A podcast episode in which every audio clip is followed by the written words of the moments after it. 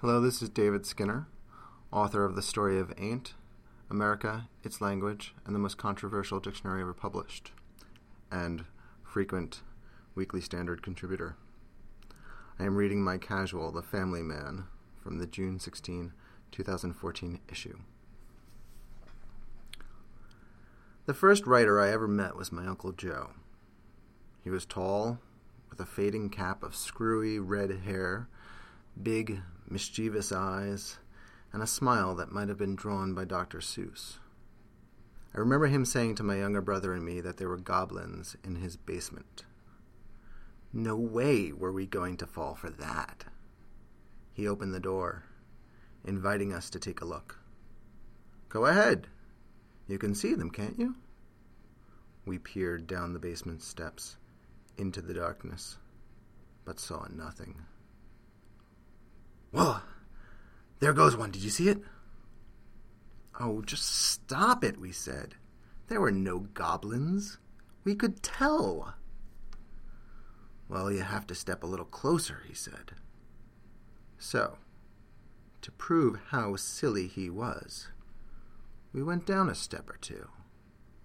And then he closed the door and locked it behind us. It was so dark that we got scared and began to think that maybe there actually were goblins in the basement. We banged on the door and screamed until Uncle Joe came back to let us out. I doubt this behavior would pass muster with today's parenting experts. If not, all the worse for today's children. Knowing Uncle Joe was a lesson in how to be a character. This is quite different from what people call character development learning to overcome setbacks, rising to the occasion, and all those other painfully useful cliches. As it happens, being a character is not exactly practical, but among other virtues, it makes the long afternoons more bearable. I call Uncle Joe the first writer I ever met, but he was never published and he made his living as an accountant at IBM. His great accomplishment was raising seven children, all adults now, not a wallflower in the bunch. He was married for 54 years to my Aunt Anne, who recently told me. It was no big love affair, but we had a great fondness for each other. I did have some inkling that Uncle Joe wrote, and I asked him about it once but all I can remember him telling me is that he possessed the single largest collection of rejection slips on the East Coast. Yet, that didn't strike me as sad. It only took a moment of talking to Joe Howard to realize that books had brought him a huge amount of joy. Sitting in the backyard of our family house in Queens, he once told me, There is only one word for God ineffable. If you asked him about his time in the Air Force beginning in 1950, he'd say that he had enlisted to keep Gene Autry, Oklahoma, and Cheyenne, Wyoming safe from North Koreans. On the subject of World War II, he was an expert, having read loads of popular history sitting in an easy chair in his living room. In 2008, my Aunt Anne discovered an old manuscript in her attic.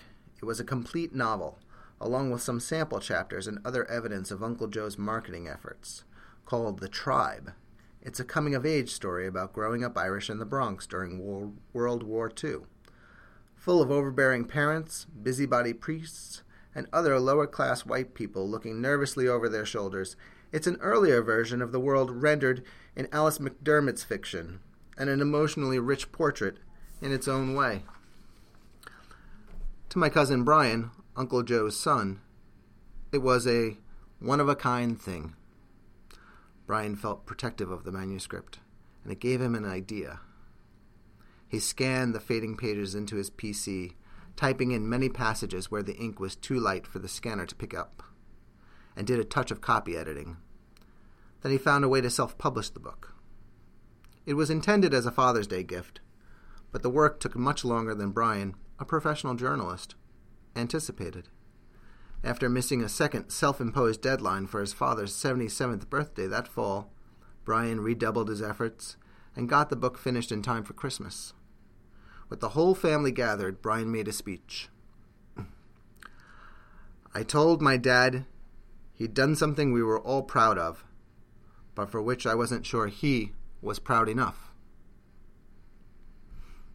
When Joe passed away this year, his friends and family talked a lot about the novel, and it made me think that when all is said and done, who we want to be, but never quite become, says something important about the people we truly are. My Uncle Joe set aside a great love for writing to go on supporting his family as an accountant. I don't suppose it ever occurred to him to regret the choice.